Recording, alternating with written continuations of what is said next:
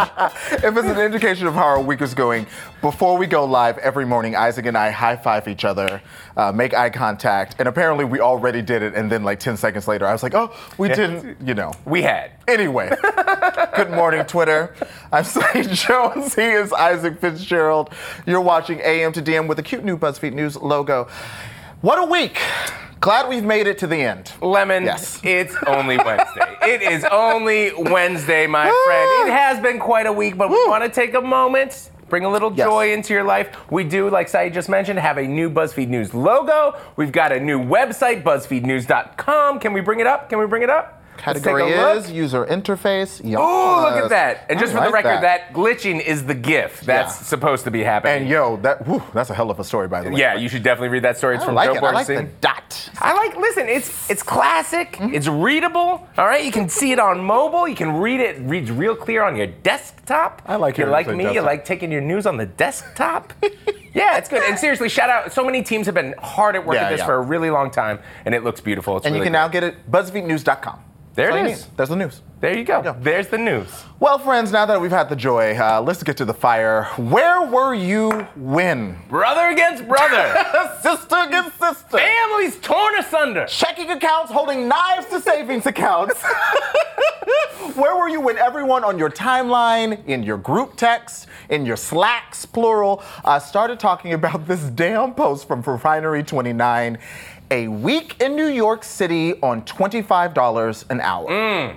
My mm. goodness. Well, let me start with this. Let me start with this. The first time I saw this, I, you know, I'm just scrolling. I'm tired. It's after the show. Yep. Uh, I saw that headline, and at first I thought it meant uh, spending twenty-five dollars an hour in New York City. Like, living in New York City feels like spending twenty-five dollars an hour. I would read that. Yeah, you would read that. I would read that, uh, to be honest, and I also thought the same thing. That you was my, the, that was my first. I was like, ooh, new twist. Yeah.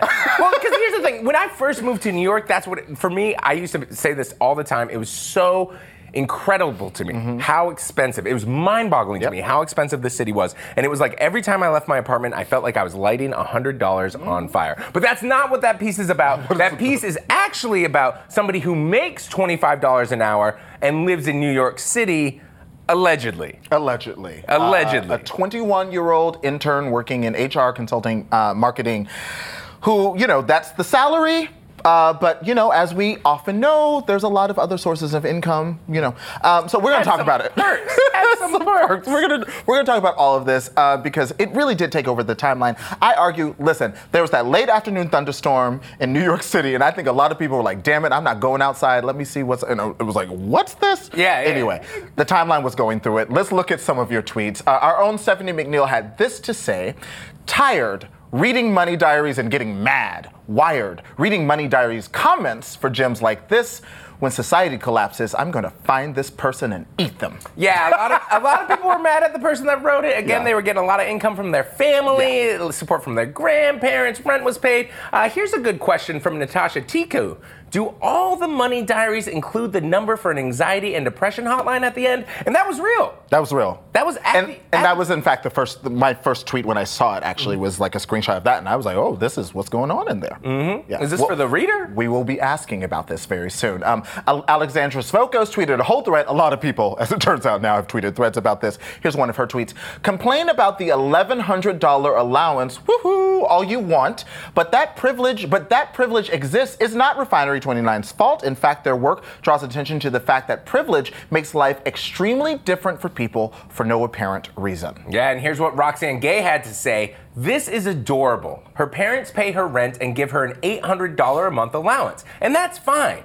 But the headline should clarify that she isn't living in New York on her twenty-five dollars an hour pay alone. And that was a major issue that I think a lot of people had. To that point, Refinery twenty-nine replied to Roxane's tweet. Hey, Roxane, thanks so much for making that point. We agree and updated that headline, but it wasn't showing up on Twitter. Technical glitches, it should be updated now. Thanks for chiming in on the conversation. And we've got the new headline mm-hmm. that we can bring up right now. And again, I think some people are even arguing a little bit about whether this is totally technically yeah. correct or and not. And I don't know if it's come up. Oh, but basically uh, it's like, now it says like twenty-five dollars an hour. Oh, there it is. twenty-five thousand dollars an hour and a one thousand dollars monthly allowance. And there was some other stuff in there too. But yeah. listen, to all of these points, Lindsay Stanberry, Refinery twenty-nine's work and money director and author of the book Money Diaries, joins us now. Lindsay, good morning. Good morning. Hi. Thank you so much for joining us. I wanted to start here. For people who don't regularly follow the series, what's the gist and intention of Money Diaries? So Money Diaries is Refinery twenty-nine's daily series where women track their spending for seven days. And they share lots of different details. They share where um, where they shop, what their rent is, their student loan payments, if they have credit card debt. Um, sometimes they reveal whether or not they get an allowance. Whether or not they get an allowance. Well, I'm sure you've had an interesting uh, twelve hours or so. Yeah, I'm actually on vacation, so this oh, all okay. came as a, a big surprise to us. I, um, we've been publishing Money Diaries for about two years now. Um, and we've definitely had some attention. You know, the New Yorker called it the most lurid corner of the internet. But um, yeah, I think that we were all a little surprised that this got as much attention as it did. Right, right. Well, you know, this morning I tweeted that you were going to be on the show and I asked people for some of their questions. Here's one of them. It comes from Kesa. Uh, I imagine many people are wondering, are there injuries from people on the opposite end of that person in the post? Um, which is to say, you know, people who don't go to the Hamptons on the weekend or have an Equinox membership as interns. Um, how often do you accept pitches? And she says, I'm glad these exist. Fascinating. Yeah, I thought that was really nice that she was glad that they exist. I feel like a lot of people are like new to Money Diaries. Um, we didn't think it was so under the radar, but seeing this attention to it has been really interesting. Um, we publish every day and we publish a range of diaries. If you go on, yesterday was a woman in D C making forty-five K. We had somebody from Cincinnati last week making fifty K. Uh, somebody, we're slowly working our way through all the states. It's really important to us. We had a diary um, entry from India. Uh, so we do it from around the world, all different income types. We don't solicit the diaries. Uh, readers can fill out a form and send them in to us directly. We don't pay for them, uh, though I will say that we do pay the diarists who are in the book. Um, that was really important to us.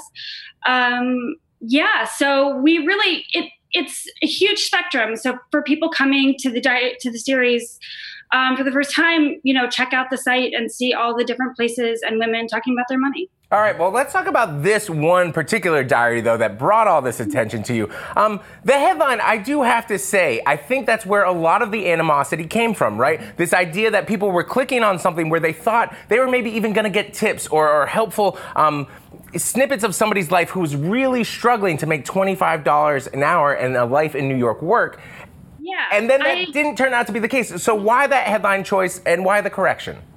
I'll be totally honest with you. Um, because we have a form, it aggregates the headline. And so the headline is whatever the person enters the salary. She added the additional income, um, which was great that she was so truthful. I think that there are probably a lot more diarists out there who turn in diaries and are getting some kind of parental support, whether or not it's a formal um, allowance. And, you know, they don't share that information.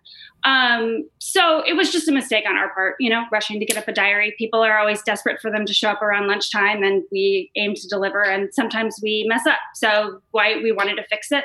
I know there were a lot of people who still felt like we should include um, the fact that her parents pay the rent in the headline. Um, Honestly, we don't usually include rent as part of someone's income. A lot of diarists don't pay rent for a number of reasons. So it gets a little complicated when you're just talking about a headline. Okay, interesting. Um, something that stuck out to me, and we were and we saw a tweet about this earlier, um, about the the number recommending, you know, a, a hotline for people struggling with anxiety and depression. I, I, you know, I don't read every day, but I've read quite a few posts, and I was like, this seems different. Um, so could you explain the thinking behind that? It wasn't for the readers. um, so it did make me laugh that uh, some people would suggest that. No, um, the reader talks very can. The sorry, the diarist talks very candidly about her struggle with anxiety. And very early on in the Money Diaries, as we note, as we noticed that women were really struggling with certain things, we thought it was very important to provide that information. I think that there are a lot of young women who struggle with anxiety and depression, and if they read something in this and it inspires them, we wanted to provide them with the information.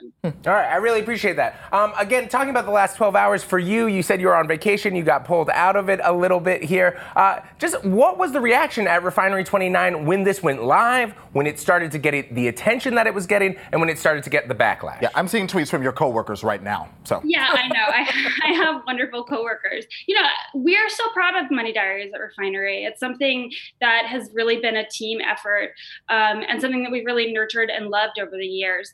Um, we don't judge diarists. That's always been something very important to me. I we've always wanted to provide a range of experiences. And, you know, I think that this diary brings up a lot of really interesting Um, questions about privilege and opportunity. Yeah, and, and Lindsay, Lindsay, I think I think that's great, but I just wanted to hear, and you've said that before, I just wanted to hear a little bit, like, what was it like internally? What were your guys' discussion like? What was your Slack like? I, I think it was excitement and frustration and the feeling like, Um, we can't believe people still don't know about Money Diaries. It was a lot of men tweeting kind of negative things about it, um, and it didn't feel like they had kind of dug deep into our catalog to see the kinds of things that we've done.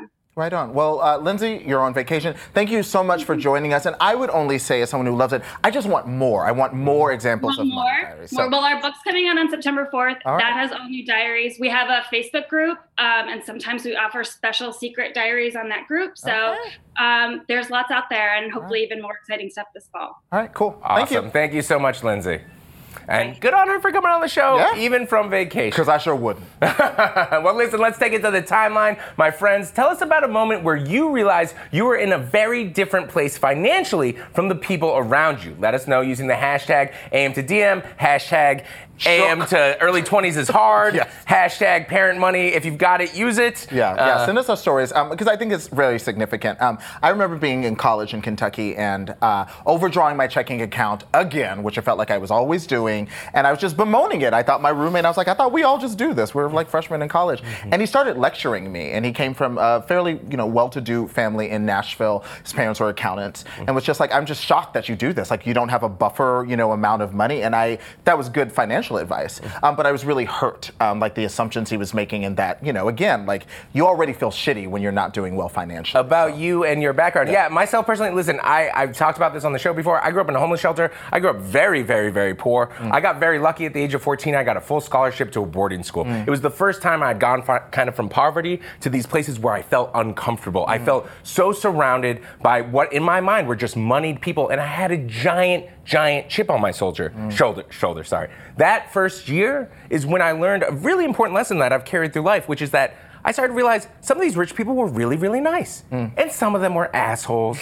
But then I started looking at my friends at home, mm-hmm. and I started realizing some of these poor people are really, really nice, and some of them are assholes. And it has a lot more to do with your personality and your heart than it does with what's in your bank account. Yeah, it's the beginning of a bigger conversation. Well, here's one last tweet with great ideas from Sarah Woolley. Uh, Money Diaries I'd like to read. Millennials keeping a parent financially afloat, be they a carer or not. Single women over the age of sixty who cannot claim a pension claim yet. Uh, anyone adjusting to a new financial landscape post-bereavement. Anyone who left a financially abusive relationship. Great yeah. idea, Sarah. And, I, and that's another thing. Just keep tweeting them. Obviously, Lindsay's open to more. Getting more suggestions. They do suggestions. Them every day. Yeah, yeah they, they got the time.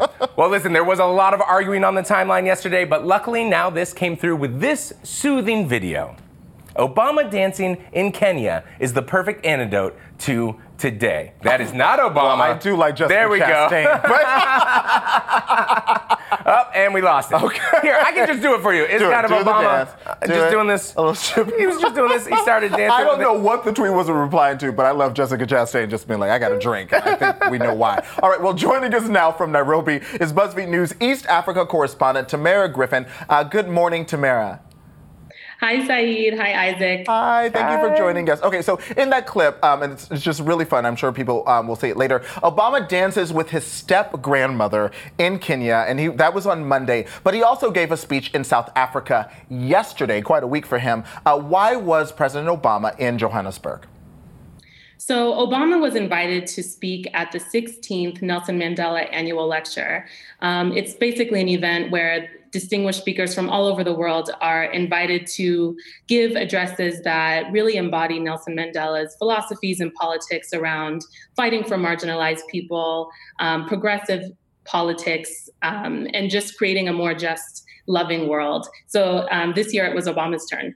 It was Obama's turn. Today would have been Mandela's hundredth birthday. Mm. Um, Tamara, I do, I do got to ask, though, I'm seeing a lot of people saying that the speech shaded President Trump. How so?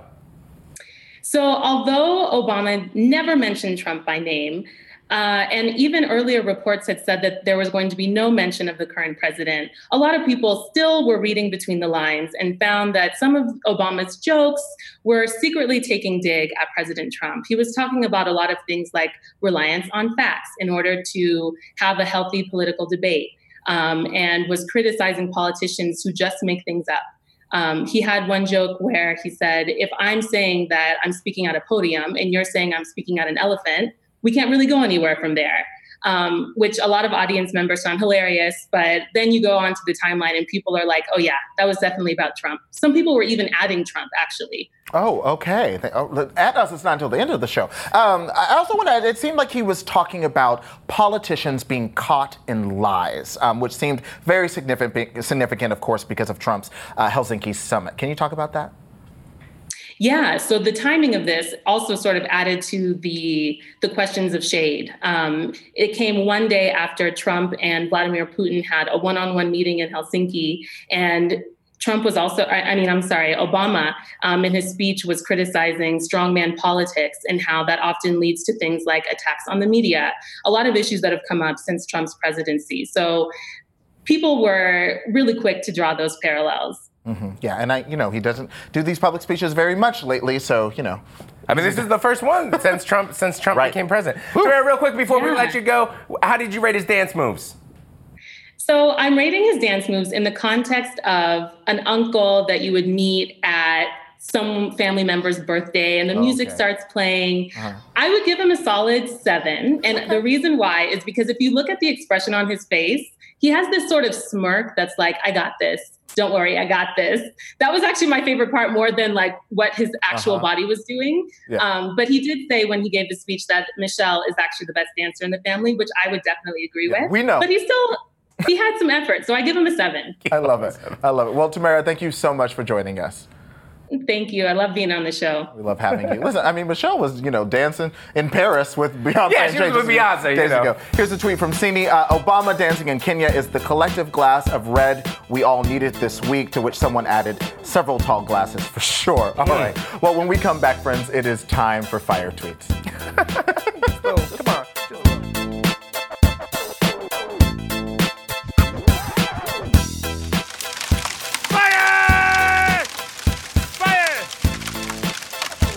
I will tell you this. I do feel like there's like a, a Money Diaries like cycle where like every so often another one bubbles up. But this was, I, I was, I, it was fascinating to see that this was like a yeah, flare up. I think it was one of our own producers that mm. was like big content energy. Shout out to Refinery twenty-nine. I mean, there's a lot of news yeah. going on. So yeah. to be able to take over the timeline like that, you know, yeah. And I, game I, respect website game. Yeah. And again, I just want more. I want, I want like, I would love, you know, to see what it means for L G B T people. I think that'd be an interesting series. Immigration, we're mm-hmm. talking about like all of these different facets, because we just we just need more opportunities to look at it. And maybe part of the problem is Refinery twenty-nine is like the only mm-hmm. place really doing it right now. All right. Anyway, T, you ready to get, get in these five tweets? tweets? Let's do it. Dan Duvall, you tweeted, my mom has a podcast, but you can only hear it if you have the password to my voicemail. Mm, I love that tweet so That's much. That's like Riddle of the Sphinx. No one's gonna get that. No, man, you just you got all those voicemails. I, I hear in you. fact, I've noticed in the last few days, I think, because you see it, like people. Do you have that thing when people are like, I left you a voicemail, and you're like, did you? I didn't. Because I don't have mine set up. It's more like you don't check your voicemails is what Saeed's trying to say. I think I don't even have it set up. I don't even know my own password. For me, it is very much, uh, oh, this is episode ten from my mom. I haven't called yet. There's a little bit of that going on. All right, this tweet comes from Julia. I love overhearing dog owners talking to their dogs. I was petting this dog who seemed happy, but then suddenly growled at me, so I left. Um, as I turned the corner, I could hear his owner saying to him reproachfully, "You always do this, Oscar. You drive away all your friends." Oscar, you gotta let the love in, baby. Julia was just trying to love you. Julia's just trying to love you. Your future baby dad oh, said, bold. Old people version of fuck it up is don't hurt nobody now. And see, that was mm. Obama. That mm. was Obama dancing. With, oh, you don't want none of this. You don't know. All right, this Al Jarreau. Don't hurt nobody now. You ain't ready for this. Don't hurt nobody now. Don't let them now. put on Luther. All right, this comes from Miles Tanzer, who's going to be on later this morning. just set up two straight people solely on the basis that they're both straight. We're turning the tables this summer. Yes! I re- I love this idea. Yes! Do this! Straight people, listen. Going, I know someone who's black and someone who's gay. In fact, I know two of them, and thus I will introduce, like, that is not, we... Uh, that's not how it works. That's not how it works, But girl. gay people, start doing it for straight people. The I'm revolution. Into it. I'm into it. Just, oh, you're straight? I've got a straight friend. You guys should meet. Alexandra Petrie, you tweeted, I obviously meant to shout, I don't object. Oh. Sorry that I ruined your wedding. Ooh. Man. For someone like Trump, of all people, mm. to use the phrase double negatives, I was like, well, I'm impressed he even knows what a double negative is. For me, it was more about the fact that you thought that was the only line that you needed to fix, my friend. And the only time. Okay, mm. anyway, mm. we'll talk about that more later. Tweet of the day, Ryan Harris. Let's go. I hate going to the kitchen and finding out that I'm the only snack in the house. Okay, Ryan. All right. A lot of humility, a lot of humbleness. I love it. What kind of snack would you be? Nutella. All right. Up Damn, next, we're going so live from the district with Tarini Parti. Uh, Nutella. I like it. I mean, fruit roll-up. You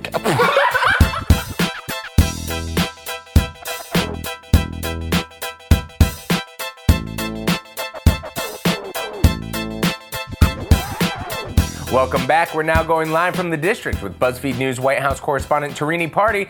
Good morning, Tarini. Good morning, guys. Hey, sister girl. Well, here's a tweet from Helen Lewis that um, had us giggling earlier this morning. Uh, me, canceling plans I regret making. I said the word would instead of wouldn't. Mm, Isn't mm. it fun to see Trump make Would make it's a, would it, it's a good excuse. It's a good excuse. I'm going to use it. Here's a tweet from Ed Crasson. It all makes sense now. When Trump said that Mexico would pay for his wall, he really misspoke and meant that Mexico wouldn't pay for oh. the wall. Yeah. Oh. I mean, if you apply this to a lot of last year and a half, just a lot of things start last working two out. Years get real interesting. Well, Tarini, um, as always, your hair looks great this morning, and I just want to, as an aside, ask, uh, what kind of conditioner do you use to deal with all this whiplash? Thanks, guys. But I don't think there's any conditioner in the world that could handle this uh, level of whiplash that we've been seeing. Okay, relatable, comforting. And, and what a level it has been. Here's a tweet from Gabriel Sherman of Vanity Fair. Per three sources, Kelly privately lobbied congressional Republicans to rebuke Trump publicly for Putin presser. Tarini, it's been a little while since we've gotten the scale out, but mm. scale one to ten, how weird is that? So there's a lot of weird stuff that's happened, especially in the last few days. But I would say on a scale of one to ten, this is getting pretty close to the ten mark here because John Kelly is chief of staff. You know, his job is to advise the president.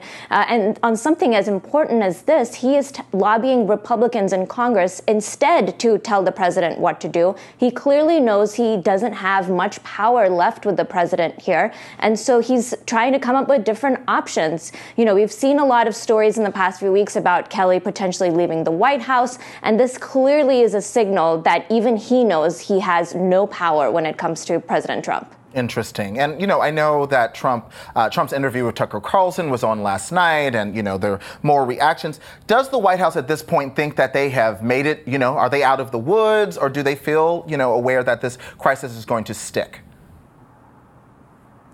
I don't think there's any way they can think that this is over. If you turn on cable news, the image of President Trump at this press conference on Monday with Putin is playing over and over again still. The, the visual is just still pretty stunning. They're still getting a lot of questions about the, the one-on-one meeting that the president had with Putin and what came out as a result of that. We're also seeing the president himself still tweeting about this. He tweeted this morning about um, how, you know, people hire up in, uh, in the intelligence world actually thought he did just fine. So, you know, this is something that it seems like it's going to be pretty hard to uh, just fizzle out. All right, it's not going to just move right past it. I do want to ask who else at the White House and Congress was kind of pressuring him to clarify his statements?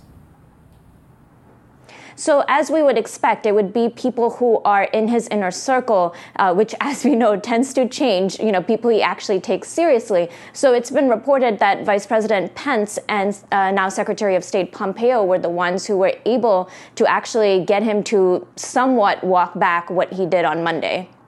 Yeah, I also, I guess, wanted to ask about uh, Bill Shine. He's gotten a lot of attention recently. Uh, do we know, if at all, and, you know, he's new in the White House, but did, did he have a hand in this? Was this his first test as head of communications for the White House? Yeah, so it's an interesting first week on the job for the new communications director. And, you know, he was traveling with the president um, uh, on his foreign trip. And given his title, one would assume that he played a role in terms of crafting the statement and, you know, do, coming up with what uh, is being called the walk back, but really didn't really seem like a walk back. Um, but it's really hard to know how engaged he has been. We've seen the president get on Fox News more. It's unclear if, you know, that is really the president's doing or Bill Shine's, because at the end of the day, we know that President Trump is his own communications director, his own chief of staff. So Bill Shine knew what he was getting into uh, when he took this job, and it's really still unclear how much he's uh, advising the president or how much the president is actually listening to him. Let's talk about Fox for a second, though, Tarini, because uh, so there's pressure from the inner circle on Trump, but you've got to imagine he's been watching Fox and Friends. Uh, how much do you think that played a role in him actually being like, oh, no, sorry, that was actually just a misstep, a misspoken word? I think it's it's hard for that to not have played a role, right? Like, we saw Fox News come out and use words like disappointed, uh, you know, the different guests that were that were on following the press conference on Monday. We also saw his closest allies, regulars on, on Fox News, uh, someone like Newt Gingrich, come out and, and say that the president needs to clarify what he said. So it seems that, you know, given this cycle that uh, that is that usually happens when the president says something that he needs to kind of fix or correct, it's the pressure from his closest allies, which at this point includes Fox News and the, you know, everyone on Fox and Friends. The pressure from people like uh, them are the ones that actually get him to even consider changing what he's actually said. Okay. Well, to the point of how uh, surrogates and members of Congress are responding and perhaps relenting on pressure, here's a tweet from you, Tarini. Like during other dramatic flare-ups, the immediate consequences for Trump personally over his comments in Helsinki are so far low. And like other controversial moments in his presidency, Trump followed the same confusing walk-back pattern. Um, so, Tarini, uh, as Trump reminded us yesterday, there are, quote, a lot of other people out there. So why does this uh, confusing walk-back strategy, frankly, keep working for him? Right. So there are two reasons why he keeps doing this over and over again and why this works. The first is that the president, this is just the way he functions. In situations like this, he digs in for as long as he can, realizes the pressure is building, including from his own allies, and considers maybe doing something about it.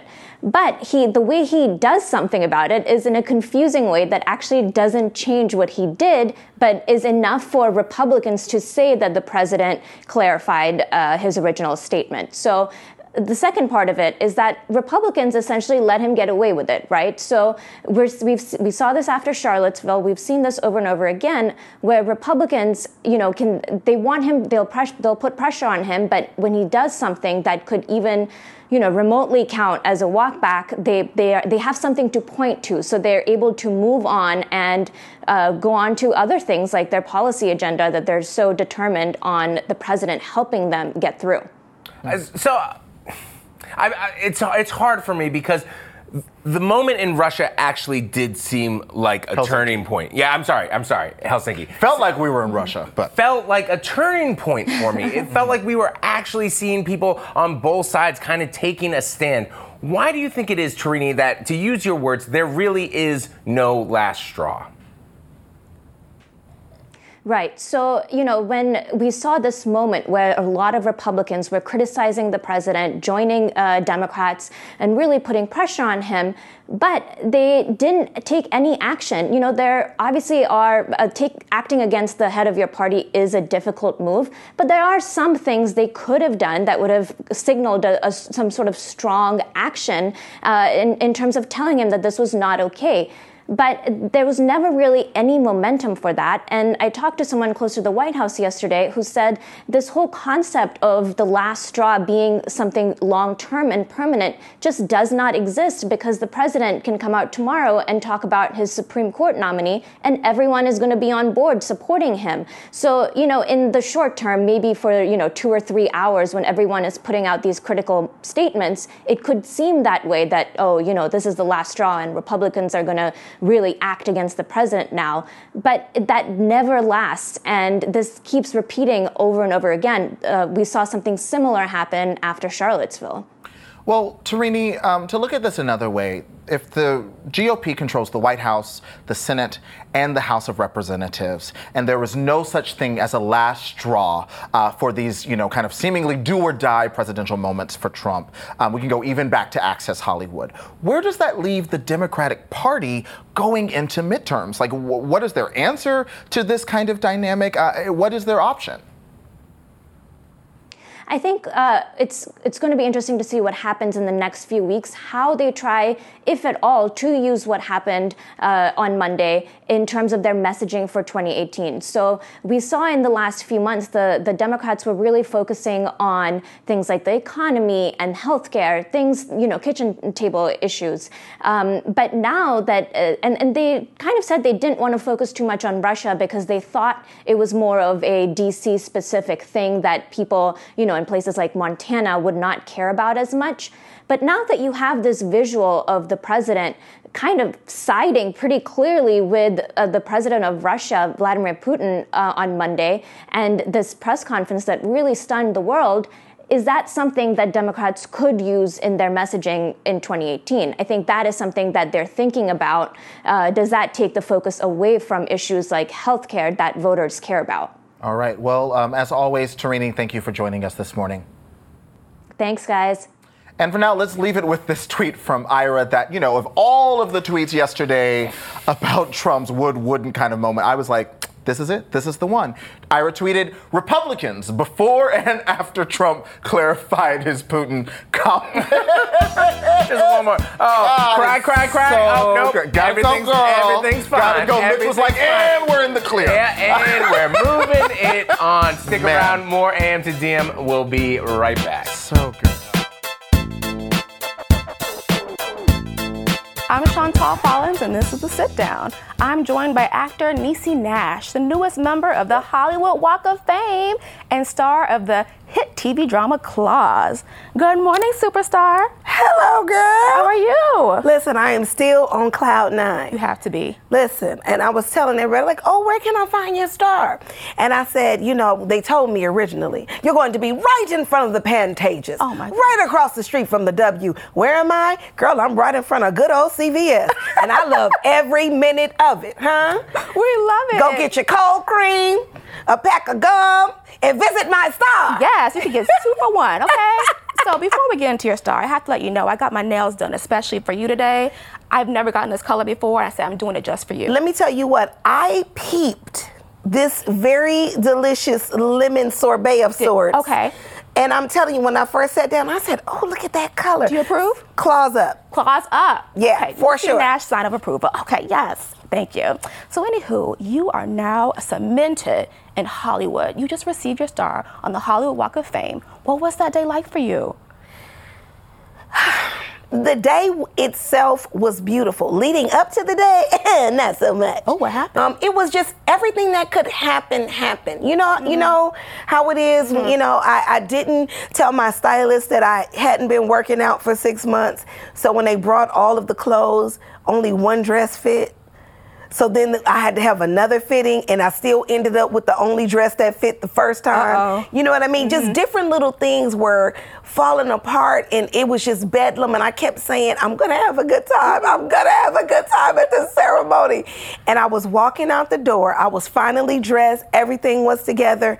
And my fingernail broke. No. And I was like, what? How I on Claws and this is my day and my fingernail broke. Crisis averted. We put it back together. I went to the ceremony, and what the best thing I did for myself was to give someone else my phone. Mm. And I, so I wasn't present to capturing my day for other people. I was present to experiencing my day for myself. Mm. Yes, and then I got my phone back at the end of the day and was just happy to go through it and see what people got on my phone. That's amazing. So you were covered. You you know, you got back on balance. I was covered. That's yeah. amazing. So yeah. how does it feel to have a star before Oprah? Listen, okay, I didn't know Oprah didn't have a star. I didn't either. But the one thing that I will tell you is that she reached out to me on the day. Oh, did she? She did. Oh, what? What did she say? Wait a minute. You know, with some things it's best left between best friends and... Uh, no, just kidding. um, she basically said um, that God confirmed his word for you wow. on this day. You know, and then after she saw my the look, I mean, when it all came together, she texted me and said, baby, no, she said, honey, Marilyn Monroe is turning over in her grave. Wow. And she put bravo with a whole lot of claps, clapping emojis. Sign of approval from Queen Oprah. From the Queen. We love her. What else can you say? I mean, hey, what a way to have it cemented. Listen. So we've known you as a comic actor from your days on Reno nine one one, and now you're starring on Claws, a T N T drama where you play a nail artist, Desna Sims. You know, tell me, what is it like playing this character, going from comedy to drama? What's that transition been like for you? Well, I think I'm dramatic, but I don't think our show is a drama. Mm-hmm. Not to me. I feel like it's a delicious hybrid. Okay. Um, I don't carry the funny in the show for sure. But the one thing that I will tell you is that it's delicious to be invited into another part of the party. Mm-hmm. Um, I had been, you know, told, you're funny, you do over-the-top comedy, and that's what we know you for. Mm-hmm. So it took a while to invite people to see me how I saw myself. But I just kept reintroducing myself until they got it. Okay, let mm-hmm. them know. Mm-hmm. What do you love the most about playing Desna? Oh, wow. What I love the most about playing Desna Sims is that she's on the south side of forty. She is um, a full woman, literally and figuratively. You know what I mean? Mm-hmm. Thicker than the snicker. No, no sample sizes here, uh, guys. um, I love that she is a friend mm. and a really good friend, a nurturer. Um, I love that she's her own woman. She has sex for her own pleasure. Yes. Um, I love that she's a boss. I just enjoy her, and I love that, you know, women who live in this body type get to see themselves as sexual beings. I love that she represents women who are over forty with no kids and not married. Um, there, there, there are many things about her that, that I adore. Now, let's just take a beat. Does mother enjoy those tight jumpsuits? Listen. On occasion, but it's very challenging to be in skin-tight clothes all day long, mm-hmm. especially when you live in a city that has the best, I mean, when you work from a city that has the best food ever.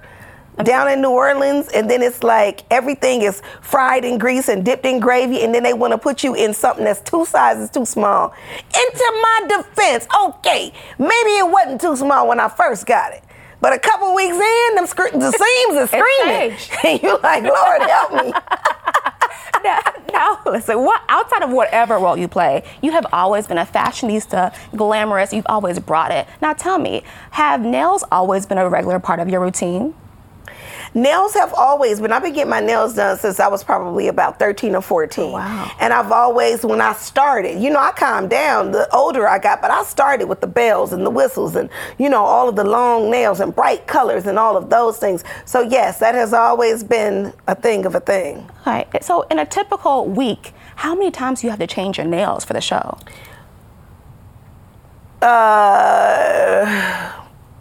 In a typical week, you could, you could maybe have maybe five to ten nail changes, depending. Wow. Depending, you know, on how we're shooting. That's why on the show, um, our nail tech, Morgan Dixon, makes custom press-ons for us. Okay. So you're just keeping them Yeah, changed. We just keep changing them over. Okay, amazing. Mm-hmm. So we have to get to a special tweet here. Ooh, we On do? Sunday, you shared this tweet about your daughter. What did I say? Acting debut. Look who's playing Teen Desna. Go, Dia. They were seeing girls to play Desna, and I told Dia she should go in for it. Let me help you with the audition, I said. Her reply, I'm good. I will go over with my acting coach. Me, my baby is growing up. She booked it on her own. So precious. So tell me, what was it like seeing your baby girl playing you on television? Well, first of all, let's just back up to the tweet. She grabbed me for filth. She kind of did. She I was did. like, let mommy help you with that, dear. She was like, I'm good.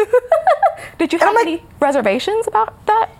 No, I had no reservations about it at all. Um, you know, the thing of it is, is that, you know, you you want what your kids want for themselves. Mm-hmm. And if that's what you want to do, you know, go for it. Now, I'm not going to give you a career. I very much want you to know that when I'm dead and gone, you got to know how to go get mm-hmm. it. So, you know, I didn't, you know, do anything to make her get this job.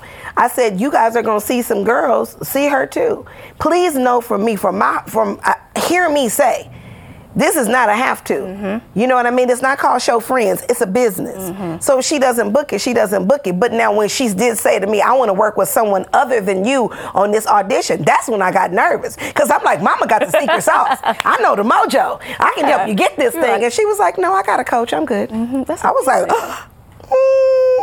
And then she got it. That's so precious. Well, speaking of family, yeah. your co-star, Karrueche Tran, has been very vocal about your support of her career and how you've just been an advocate for her. How important is it for you to advocate for women and pay it forward in the industry? Well, l- let me start by saying that I've never gotten a job and not gotten somebody else a mm-hmm. job. I don't play those games. Mm-hmm. I never hoard a blessing. You know what I mean? It's, it's enough to go around. If I'm eating, I want some other folks to eat too. Um, and um, that particular role, they were a little stuck on. And I said, let me bring somebody to the table for you to consider for this. Um, and she had gone back, I think, about three or four times. She didn't even know that I was the advocate. Wow. Until after the fact. So um, I'm I'm happy to be a champion, not just of women, but anybody who is um, looking to live their dream. You know, I've helped people get music placed in the show. I've, you know, referred actors and wardrobe, or the wardrobe person that we have now, who was creating all the looks this season, was somebody who came from my watch. So I'm I'm I'm happy to pay it forward any way I can. That's amazing. So being a, being a blessing and paying it forward, that's amazing. You have to. Truly. How you just going to be selfish? Okay. That's ugly. It is. Let them know.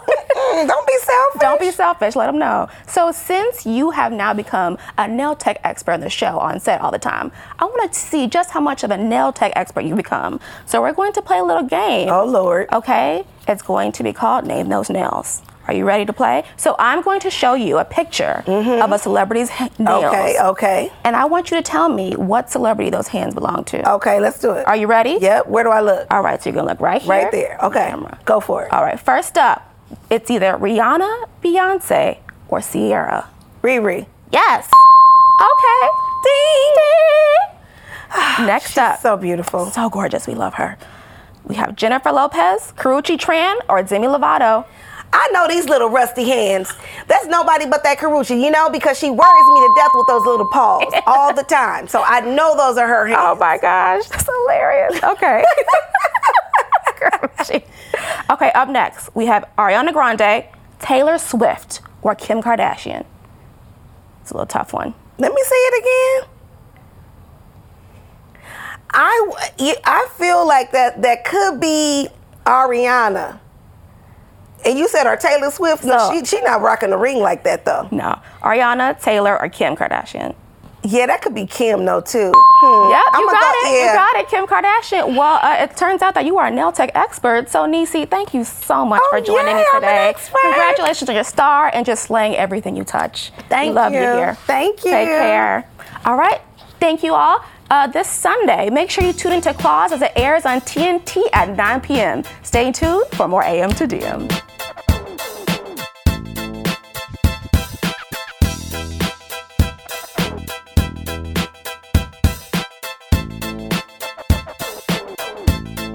Welcome back. This is What's Poppin'. BuzzFeed News reporter Ann Helen Peterson wrote this deep dive. The new Gwen Stefani is a lot like the old one. Ann Helen joins me now to talk about her piece. Hey, Ann Helen. Hi. How are you doing? Great. So as far as musicians go, Gwen Stefani has remained relatively present in the public eye for a long, long time. So what made you want to write about her right now?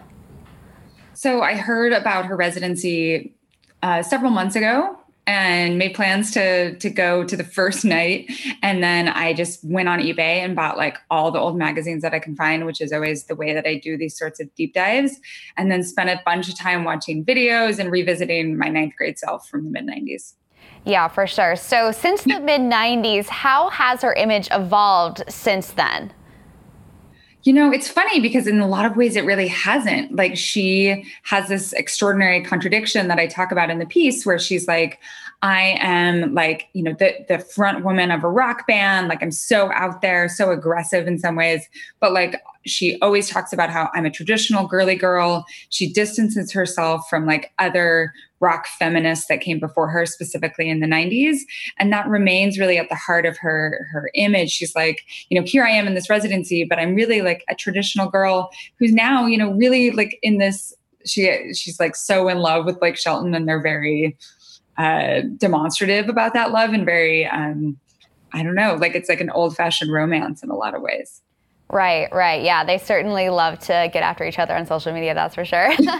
When did you first notice a shift in the public perception of her from, I guess, I think a lot of people did think of her as this like cool chick, but you're saying that this is kind of who she's been all along. So when do you think people started to realize that?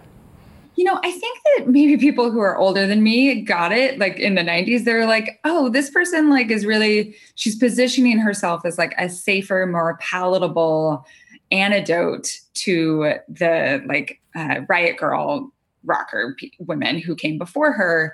But like, you know, I was in eighth and ninth grade when No Doubt came on the scene, and I was just like, oh my God, she has the best fashion in the world. Like, she's so unique and different. I didn't, obviously, like most people in the ninth grade, I did not understand cultural appropriation and like the way that she was using that and the way that she continued to use that through the two thousands. Yeah, she has been called out a lot for her cultural appropriation. And reading your piece, I didn't even realize a lot of the stuff that she had done. Has she ever responded to that really, or apologized, or seemed to grow in any way on that? No. I mean, the thing, here's the thing is that like, I'll, and I think we see this a lot actually with like other stars of the nineties who are dealing with how to be in a world where, you know, if you do something that's not okay, like people come after you on the internet. Um, so someone like Matt Damon, same sort of thing. So Gwen Stefani, you know, she wore a bindi for like the first five years of her career, which is, you know, a part of um, an Indian cultural tradition. And no one ever said, uttered the words cultural appropriation. Like, those were not part of the way that we talked about celebrities at that time. So if that was how she had conceived of like, oh, of course I can do this. No one's going to, like, this isn't wrong. What's wrong with this? Um, and then similar things happened with her debut solo album and her use of the Harajuku Girls. Um, and then she has said, like, people who have called her out, like, um, you know, Margaret Cho was like, you know, this is appropriation. Gwen Stefani got so mad. She was like, she said that uh, Margaret Cho hadn't done her research and that it's okay to borrow, you know, from other cultures. It's fun. And I can totally see how that's how Gwen Stefani views this. But at the same time, I think that we're having more sophisticated conversations about what's going on when white women um, borrow those sorts of cultural traditions as accessories. Yeah, I think kind of what you were saying in the nineties, I was about that same age when she was doing the very like Harajuku Girls, Holla Back Girls sort of thing. Like, I was like, I think fourteen. Um, and I, why do you think that she's never really gotten a ton of backlash for that? I kind of was thinking about it as I read your piece, and I was like, yeah, that was kind of messed up, right? Well, I th- you know, and her, the, it's still the name of her target line for girls. Um, I think that there was backlash for a slightly different thing. When No Doubt had their reunion album, they uh, the first video from it was a Cowboys and Indians theme, which immediately, like, there was this huge backlash. This was, I think, around two thousand eight, two thousand nine. Like, of course, you can't do that. You can't have a Cowboys and Indians theme, like dressing up as Cowboys and Indians on in your video, like in the internet age. This is not okay.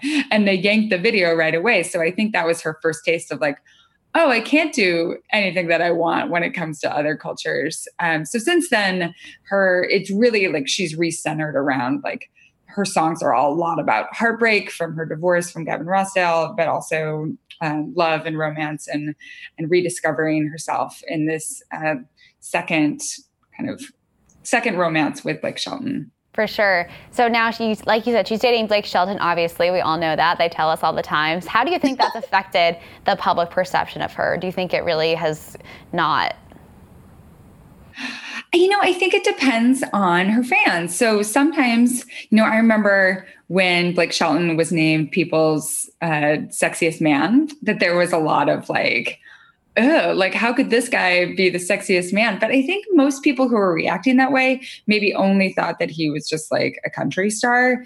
And if you have ever been exposed to Blake Shelton, like if you watch The Voice, if you, you know, I watched a ton of YouTube uh, interviews with him for this piece. He's incredibly charming. Um, it's very easy to see how they fell for each other. But on the outside, like Gwen Stefani was with a rock star from an alternative band, like they seemed like the coolest couple. And now she's with a country star. It seems like a contradiction, but really it's that same, like she wants this traditional, very family oriented life that she always has been expressing from the nineties. It's just that we forgot about it. Yeah, for sure. Well, Anne Helen, it was a great piece. I encourage everyone to read it. Thank you so much for joining me. Thank you. More A M C D M is coming up next.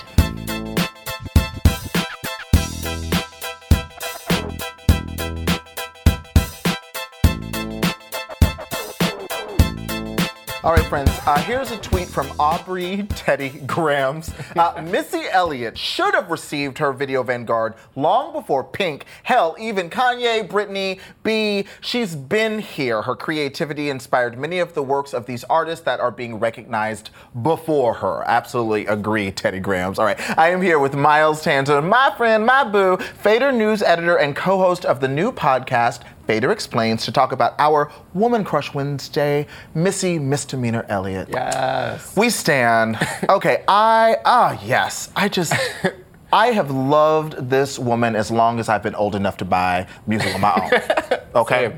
She's, uh, she's an incredible human. And she's an incredible an human being in every single way, and we're going to pay homage. Um, so you wrote this new piece yeah. uh, for Fader. It's time to give Missy Elliott the V M A's Video Vanguard Award. Um, okay, and because the V M A's are coming up, yeah. they haven't announced who would be getting it. So like we think maybe there's a chance. So, you know, we're going to put our hands on that scale, y'all, just like Kid Fury on the read. Um, for people who don't know, what's the Vanguard Award? Who's gotten it so far? Sure. It's the Michael Jackson Video Vanguard Award, mm-hmm. named for one of the medium's greatest creators, obviously. Mm-hmm. Um, it's gone to people like Beyonce, Um, Britney Spears, Justin Timberlake, and a lot of white men. Yeah. Rihanna, I think, got it Rihanna recently. got it recently. Mm-hmm. Last year's winner was Pink, oh, which um, okay. I feel like was a semi-controversial announcement, mm-hmm. just because maybe she's a bit of a like a younger artist in the category, even mm-hmm. though she has a tremendous amount of hits herself. Yeah. Um, but I think a lot of people were surprised by that, mm-hmm. and especially because there's still artists like Missy Elliott who haven't been given the honor, who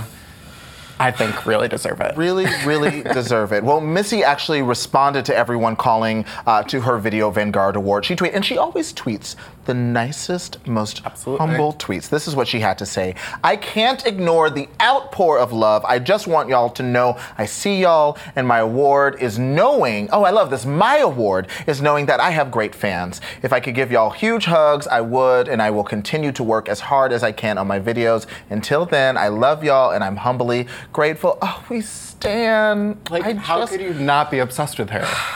You'd be crazy. You have to be crazy. What do you make of her response? Her response is exactly why we love her. Mm-hmm. It's taking maybe some furor directed at someone and turning it into love and positivity. And at the same time acknowledging that, yes, she does kind of deserve it in a way. Um, and, you know, she's always been kind of this first statesman for hip hop and for music. Um, ch- Uh, just like her bio, she says she wants all women rappers to reunite and perform together. Like, that's the kind of message that she wants to the world. And a that's queen. a beautiful thing. A queen. And she's written songs for every damn body. Whitney Houston, They All in My Business. Yes. Uh, Beyonce, at least once. Mary J. Blige. Like, mm-hmm. get into it. Get into it if you don't know. Um, l- let's talk about why why we think she has been overlooked. Do we have theories?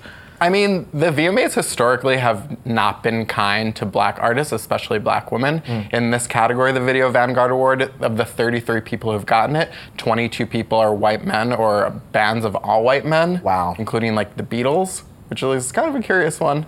Um, but then you look across categories and it's telling the same story. eighty percent of the winner of the pop video categories have been white artists. Um, the award show in general has not been particularly kind. As well as with Missy Elliott, she wasn't nominated between nineteen ninety-seven and two thousand one when she released some of the That's best. Like the peak of her career. Yeah. Um, the first peak. Yeah, the first. Yeah, she's had many peaks of her careers and yeah. throughout a constantly wow. at a level performing above everyone else. Yeah. So it's kind of like, what's the problem? Yeah. And this is so important because I'm just going to get a quick rant here. Black people made M T V.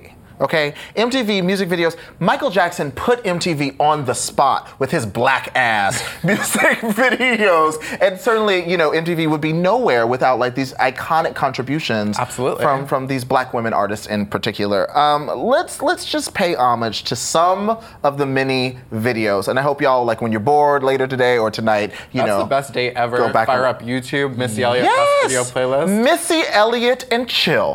Okay, for the children. Let's talk about favorite moments and get your freak on. Oh my God. I mean, this the spit take moment that rushes through the air. Oh my that God. That is so Look iconic. At her neck. Look Literally at that. Her neck going oh everywhere. Oh my God. She's just so ahead of everything. Yes. Like this, this was released over a decade ago and it still feels so much fresher than like, you know, Don't, most things that we're seeing. Totally, you know, bland-ass music videos y'all put out now. Uh, Sock It To Me, which I love, with DeBrat. Absolutely incredible. Again, she embraces futurism in mm-hmm. a way that I don't think, and Afrofuturism mm-hmm. too, in a way that artists before and after her have not done since, especially this, this robot costume. Yes. She literally invented the Gmail logo. Catch up to her. Like, get on her level. That. Know her, know her. Uh, and we were like in the second grade when Sock It To Me came out. Uh, Work It, one of my favorites. Absolutely, it's beautiful. I When I was putting together this post, it was like coming up with an image to capture Work It. Mm-hmm. Like that's an impossibility. Yeah. It's There's so many looks, mm-hmm. you know, all of the flies, all of her dra- getting dragged across the floor, yeah. performing on that checkerboard. Mm-hmm. Um, Everything is just beautiful. It's a work of art. Yeah. Not, yeah. And her videos, just they look like no one else has nothing else. Yeah, there's no flaws. Incredible. And just one more. And again, this is just like a brief lose control. Music make you lose control. The thing about Missy, Missy Elliott's videos is the choreography is mm-hmm. so on point. Mm. Her dancers go so hard, and so does she. She keeps up with them. Mm-hmm. A lot of people have dancers busting out mm-hmm. throughout the entire thing. She's on their level, maybe even working a little bit harder. Okay, well, any do we know anything about what's next for her? Any new music? She's had a few singles. She's always in the studio. She's always writing for people. She has a bunch of proteges. As far as her own music, we'll see. Fingers crossed. I would love a Missy album in the future. Man, I believe she's gonna. Isn't she gonna be in Ariana's album? Is that? She is going to be in okay. Ariana's. I was like, is that a dream album? That I? Dream? No, that's real. Okay, all right, I love it. Well, Miles, y'all follow him. Check out Fader. I love it. Thank you for the Ariana Grande cover and of poster course. That's in my apartment. Uh, more A M to D M is up next. Isaac and I are gonna read more of your tweets. I love it. It's the first thing you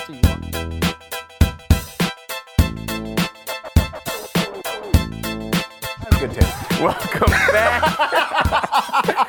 Elliot H. Powell, you tweeted, absolutely love that A M to D M is paying homage to Missy Elliott today. Get it together, M T V. Absolutely. God, I, I, a prayer. A yeah. segment that is a prayer. Yes. I'm, okay, mm. that was the video. Mm. I Can't Stand the Rain. I remember watching it. Against my We were probably in elementary school, mm-hmm. and I just, you know, a dark-skinned black woman with a big body deciding not to try to make her body look smaller, but bigger mm. was like, I was just shook. And and I just, I love her. She's so nice. Uh, just, I'm excited to like start listening to more of her music. I just, you know, give I, give people their flowers. A new album also would just Ooh, be. But do we deserve it? Ooh. Do we deserve it? Anyway. We asked you uh, for times you felt you were in or realized you were in a totally different place financially than people around you. And guys, we've been reading your tweets throughout the show. Wow. Meg Betts, this is what you had to say. Uh, financed my own study abroad required for my major. Wow. But had no funds for extra excursions. They hosted the entire trip. I could never go and spent the entire summer making excuses, which made people think I judged or hated them. Meanwhile, I paid for my daily bread with literal pennies I could find. Mm. Man. I think that's a really good point, though. though, too, you got to remember, like, I, especially students, right? I think so many people have these stories, especially when they're younger in life, and students can be so judgmental. Oh, well, so-and-so doesn't want to come out with us. So-and-so this and this. And, and you don't know what other people are going through. Right. Yes. And, and that's something I remember my mom telling me in kindergarten. And I, and I think it works in all kinds of ways. You never know what someone is going through. You don't know the the, the angels they have on their shoulders, and you don't know the devils they're battling uh, just to get into the room in front of you. And I would also argue, as you were saying earlier, like, just because someone has a lot of money does not mean, you know. Does not a nice person make. Because that twenty-one-year-old got some stuff to figure out. Another financial memory from Kate, grad school.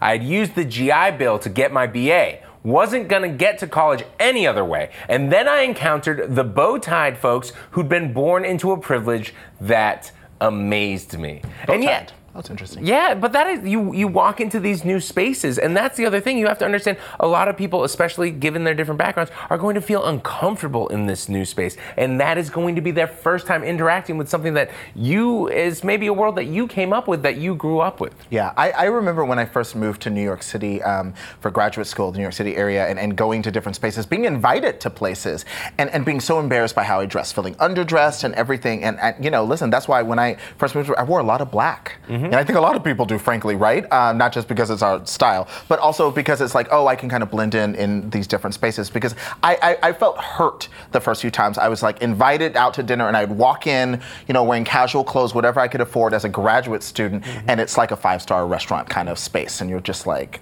oh my gosh, you know. Well, here's another one from Logan. Uh, hanging out at a friend's house in middle school, the phone rang, and my friend said, we don't have to answer it anymore because a lot of the times it's the collectors. Um, when I got home, I had to ask my mom what that meant. Ooh, that's deep, Logan. That's a great tweet, too, because mm-hmm. I like this. And I saw a few of these today during the show. Mm-hmm. Um, it goes both ways. Yes. It very much goes both ways. Uh, yeah. Earlier in the show, I mentioned that I got a scholarship and got to go to boarding school.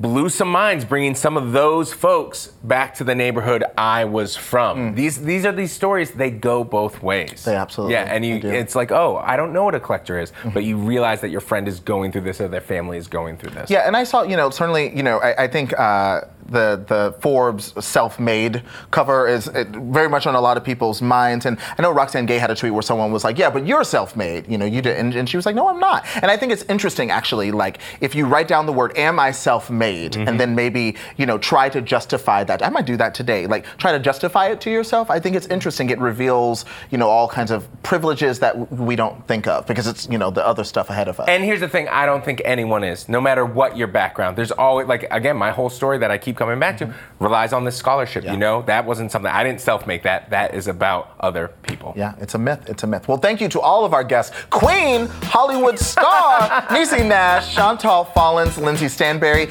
Tamara Griffin, Tarini Parti, Stephanie McNeil, and Helen Peterson and Miles Tanzer. Thank you all for joining us. Stephanie and Chantal will be your hosts tomorrow and Friday because Saeed and I are going to Miami. It's not a brag. It's just the truth. It's a brag. I see you on Monday.